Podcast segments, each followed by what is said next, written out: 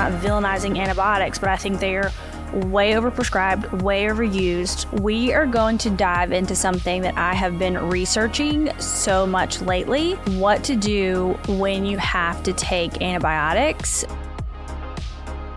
Welcome to the Mom Guilt Podcast. I'm your host, Vanna, a dermatology nurse practitioner turned wellness enthusiast. We're not here to get rid of mom guilt. Instead, we will give you the tools and systems to get you through whatever season you're in because when you have the right systems, you're able to experience freedom in motherhood and prioritize yourself. Mom Guilt exists to introduce you to the life changing habits that can create a life you never thought possible. If you're listening to this, you are not here by mistake, and I can't wait for you to dive into all things wellness and prioritization. Hello, friends, and welcome back to the Mom Guilt Podcast. I am super excited about today's episode because we are going to dive into something that I have been researching so much lately and a question that I get asked a lot by friends and family basically what to do when you have to take antibiotics with the GI symptoms that you can get. Um, and I need to preface this with, and it's it's just a legality. It's I can't believe we have to do this these days, but this is for educational purposes only. I am not in any way using my medical license as a nurse practitioner in giving you medical advice or anything in this episode. I am solely saying what I will do if I have to take antibiotics for myself and what I will supplement with, with all of the research and knowledge that I'm gathering from different mentors. Um, and I will say that it's probably going to be few and far between. Like, it's probably going to have to be detrimental for me to take an antibiotic from now on. And don't get me wrong, I'm not knocking antibiotics. They save lives. There is a time and there is a place.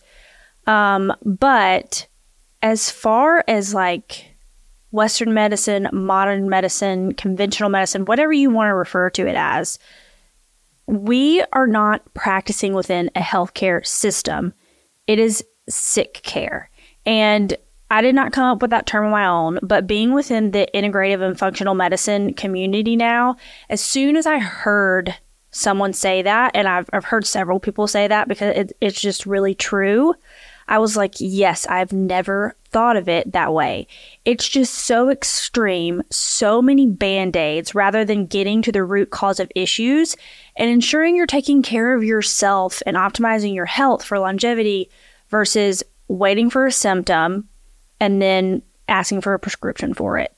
And you don't know what you don't know. Like, I did not see this perspective at all until I was exposed to healthcare through a different lens, through honestly podcast, social media, just like educating myself and going down that rabbit hole. I am the provider that prescribed birth control, oral antibiotics, Accutane for acne as first line because that's just how I was trained. And I cringe at it now and I feel guilty, but I also try to give myself grace and look at it from the lens of thank God I have evolved and I'm using my knowledge and platform for something different and for something more.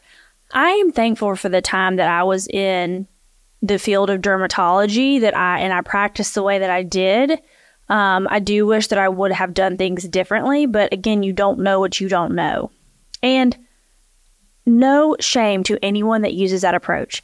This is here to for you to learn and see a different perspective. That that's just my sole hope to give you the information for you to do your own research, whether you are a provider, whether you are a client, a patient, like if you're on the other side of healthcare versus being a provider of it but making educated decisions. And if those decisions are not the same as mine, I will respect you as a person.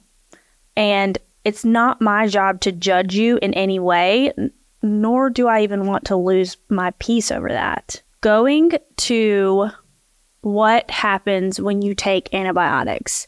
And again, I don't know how many times I have to say this because I'm not villainizing antibiotics, but I think they are way overprescribed, way overused. Like at the slightest thing, people just want an antibiotic. It wipes out bad bacteria, but not only bad bacteria, good bacteria. It, it's sterilizing, which leaves way for other things. Like that's why you get yeast infections. When the good bacteria is gone, it's not fighting off candida, things like that. And then, whether you believe this or not, mold, um, parasites, mycotoxins, like those types of things, it just starts to exacerbate when you're there's dysbiosis in your gut.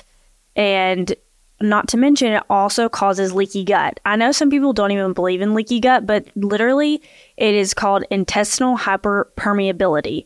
And it just allows, it's like whole, think about it as holes in your, in your, um, the wall of your gut that allows inflammatory foods, metals, molds through into your body, whereas that's supposed to be sealing it out. I explain it in the way that I do like skin, skincare, and your um, skin barrier.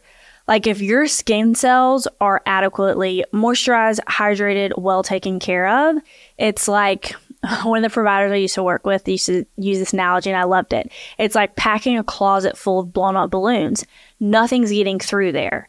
Therefore, if you have a history of eczema or, you know, allergic contact dermatitis, if your skin barrier is really good, then it leaves irritants and things like that less opportunity to get through and irritate it. Same thing with your gut.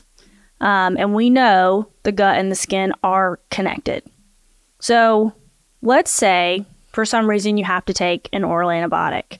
I had to recently because I had strep throat. And if you leave strep throat untreated, it can resolve on its own. But if you leave it untreated, if it is bad enough, I mean, you can go to rheumatic fever, things like that. So there are times and places when you have a true infection that you do need antibiotics. Let's say you really do need them. These first few things are things that not everyone necessarily has in their like daily supplemental routine. It is something that I personally have and if you are a in a pursuit of wellness, you likely have them in your supplements too, but if you don't, I would ha- make sure to have a probiotic and this is important. It has to be a spore based probiotic, which, or spore strains, which means that it's going to start with the word bacillus, not lactobacillus or I don't know if I'm saying this correctly, bifidobacterium, because it won't survive your trip to the gut. And not only that, not everyone needs a probiotic. I personally do need a probiotic. I will not use the bathroom for week, a week or two weeks at a time if I do not have a probiotic.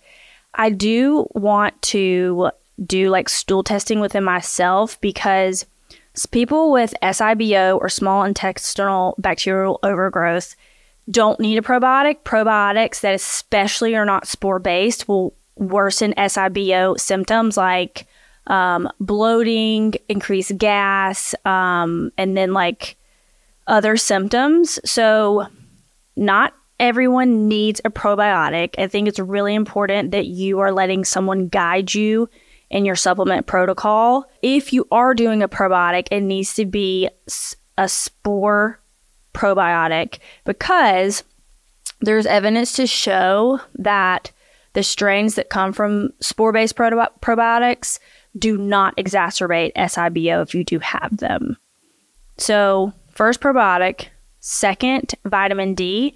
And this is like not a make or break, but I, um, from the mentors that I follow, th- I read an article that that said that it's just essential for good bacteria to thrive and keep the bad bacteria away. And most people need vitamin D anyways. If you ever get your blood drawn and you're not supplementing with vitamin D, it is highly likely that you need that. So most everyone from lab work, a lab work perspective, especially the people that I have done lab work on too, need vitamin D anyways.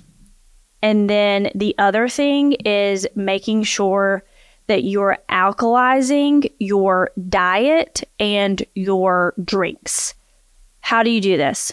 The cheapest way that you can do this, and honestly, what I have been doing, and actually my body craves it now, is I just get a 40 ounce tumbler with cold water, and then I put a teaspoon of Himalayan pink salt or Himalayan pink sea salt.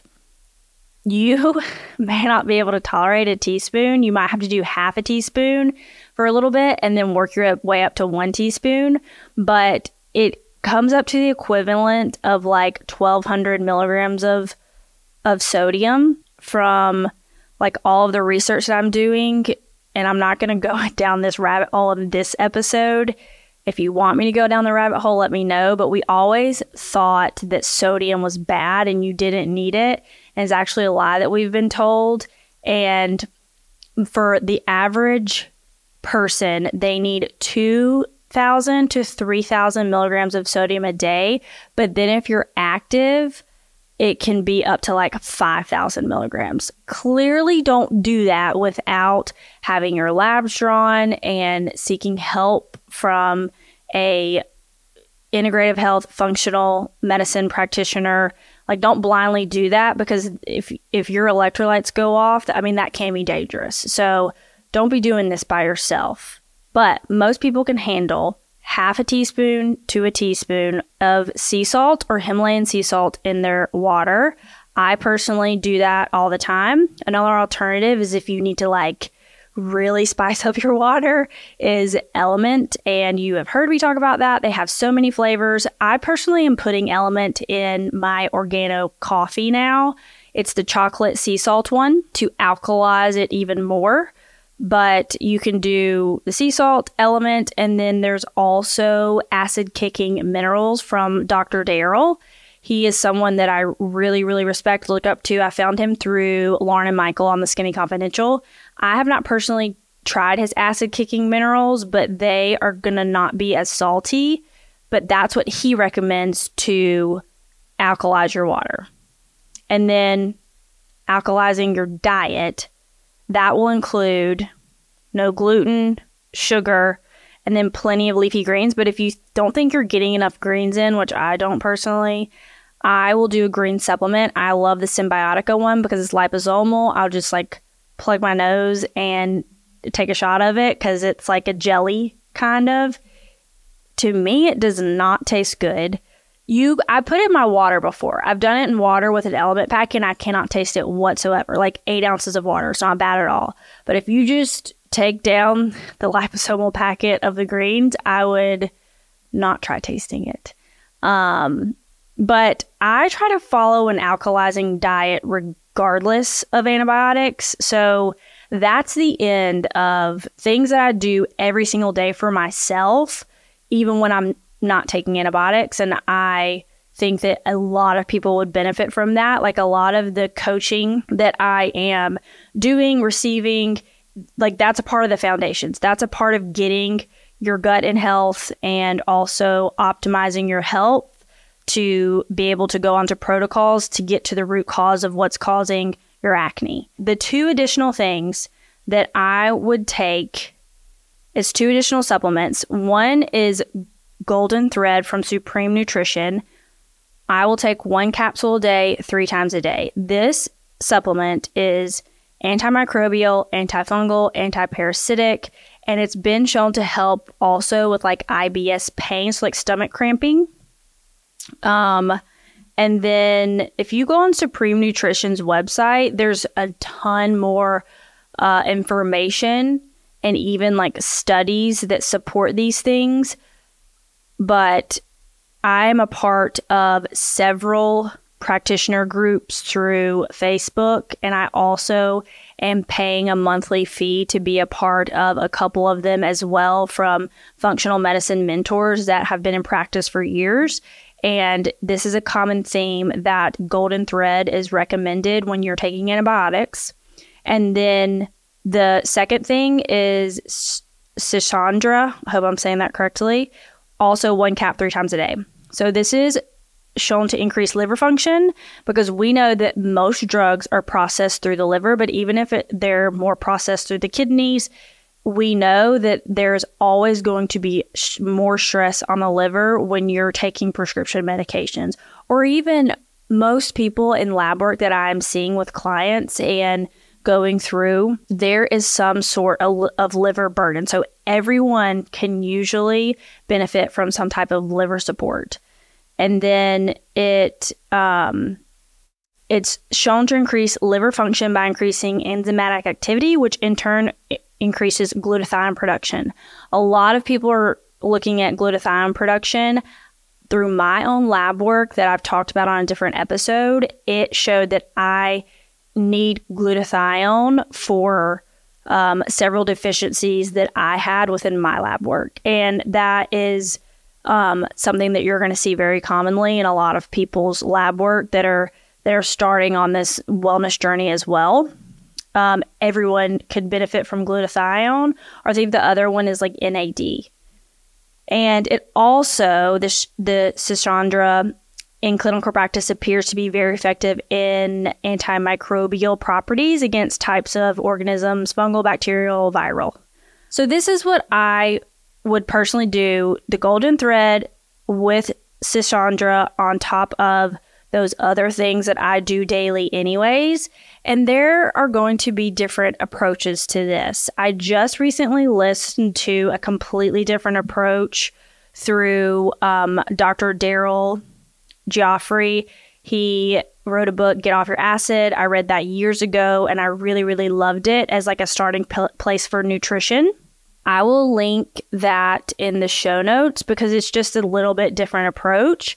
I will say that a lot of the supplements recommended were a little bit more expensive and I wanted to give a more like realistic and budget friendly option because that's probably something that I would pursue as well.